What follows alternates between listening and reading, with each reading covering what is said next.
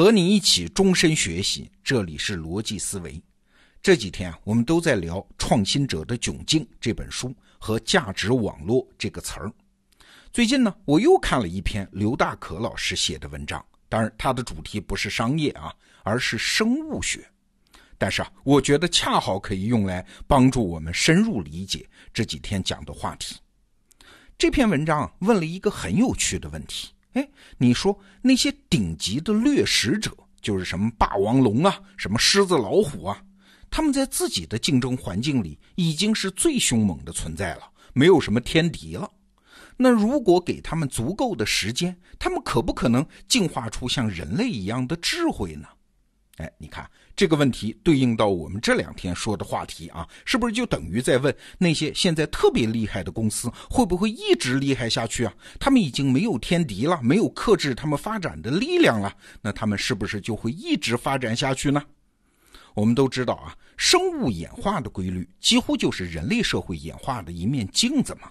生物界的很多答案往往会给人类世界的问题一个很好的参照。好，我们回到这个问题。顶级的掠食者能不能一路发展成和人一样的智慧生物呢？刘大可老师给的答案是不会哈。为什么不会呢？因为不划算。我们来算两笔账啊。第一，顶级掠食者它是高居在食物链的顶端啊，意味着没有天敌来吃它。那怎么做到没有人来吃它呢？哎，最简单的方法就是要长得体型庞大。那第二笔账呢，就是体型越庞大，它们的能量需求就越大。它们在吃别的物种的时候，小动物那就不够塞牙缝的呀，它们只能吃大型动物。那其他的大型动物也不是白给的呀，它们也能打也能跑啊。所以顶级掠食动物它必须跑得更快更强，牙齿和爪子必须足够锋利啊。这在进化中就构成了一种强烈的正反馈。就像是攻守双方的军备竞赛嘛，顶级掠食者就是这场竞赛的冠军保持者，啊，所以啊，你明白这个道理就知道了。你别看那些顶级掠食者是威风八面、打遍天下无敌手，但是在演化的过程中，保持这个蝉联冠军的地位是非常不容易的。他们靠暴力取胜，就不断的必须去喂养暴力，是一刻也停不下来。当然，这里面在生物界是有例外的啊。比如说，印度尼西亚有一种巨蜥叫科莫多巨蜥，有一种大型的蜥蜴啊，它呢是食肉的，但是它新陈代谢比较慢，所以不需要吃的太多。它们有一项本事啊，就是唾液中有毒，他们会突袭咬伤猎物，不是咬死啊，让猎物呢严重失血，而且呢因为有毒嘛，就得上了败血症。然后呢，他就跟在猎物后面，长达几天，甚至是几个星期跟踪，最后才能吃到猎物。不过这个例外，你别忘了啊，他们是生活在哪儿啊？是印尼哎，那是岛国哎，在他们生存的那几个小岛上，与世隔绝嘛，没有其他大型的食肉动物跟他们竞争嘛，所以他们才有条件变得这么悠闲。而其他环境里的顶级掠食者就没有这么幸运了。他们面对的竞争环境非常残酷，一旦养成了对暴力的绝对依赖，他们在进化中就走上了一条不归路啊！也就是说，他们所有的进化潜力资源都会消耗在几个单一的形状上啊，比如牙齿啊、爪子呀、奔跑的速度啊，一直进化到达到生理极限才罢休。那与此同时呢，当然，其他大多数的性状都丧失了发展的机会嘛。这种现象在生物学界被比喻成叫进化的单行道，或者是进化的死胡同。进化的死胡同的另外一个经典案例是刀嘴蜂鸟。这种鸟啊，它是以管状花的花蜜为食，那嘴越长越容易吃到花蜜。而管状花呢，它长得越深，就是那个管子长得越深，就越能让刀嘴蜂鸟接近它，接触更多的花粉。啊，结果时间一长，这刀嘴蜂鸟的嘴长得就比全身都长。除了这种花的花蜜，什么都不能吃了。而管状花呢，也长得太长太深，不能有别的授粉者了。嘿嘿，你看这两个相依为命的欢喜冤家，是谁也离不开谁呀？那一旦环境有变化，其中一个的生存出了问题，另外一个也可能活不下来了。哎，理解了这一点，你就明白了为什么自然界那种周期性的大灭绝，我们今天讲的那个主人公顶级掠食者，他总是很难幸存。你看霸王龙不就死了吗？现在狮子老虎那个生存危机也是大家看到的呀。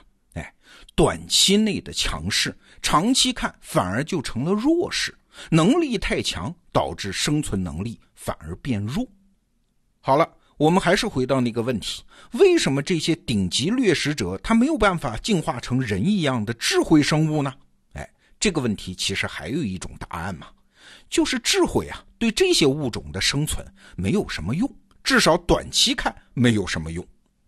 首先，我们得简化一下“智慧”这个词儿啊。智慧这个词儿要想精确定义，可能人类永远也办不到。我们说不清楚什么是智慧，但是啊，从生物学的角度，我们可以简单的把智慧理解成发达的神经系统。可是啊，神经系统实在是太昂贵了啊！就拿我们人来说，一个大脑哎，消耗了人体五分之一到四分之一的能量，而且神经和肌肉不同啊，你不用它的时候，它的能量消耗也不会明显降低。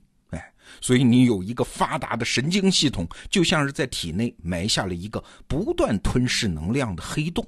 哎，这么昂贵的东西，小家小户实在是养不起啊。这是成本，那收益呢？神经系统发达当然有收益，但是这个收益是递减的呀。发达到一定程度之后，就完全是一种负担了。不仅如此啊，你想，神经系统的功能是严重分化的呀。是分块的呀，什么感觉、运动、记忆、情绪、决策、语言、逻辑、意识等等。那你说一个物种在资源有限、能量有限的情况下，它会优先发展哪些功能呢？你看，这又是一个选择的问题了。进化过程就是不断的面临选择问题啊。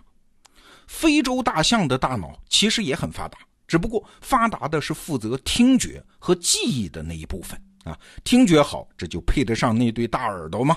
哎，它还能在漫长的生活中记住沙漠里面所有水源的位置。哎，这个记忆力的水平其实很高的。还有狗的神经系统里面，它的嗅觉就很发达啊，能识别数百万种味道，这我们人也做不到啊。所以不能说那些物种神经系统不发达。可是啊，我们人类的智慧不只是这些和运动啊、感觉啊相关的神经功能。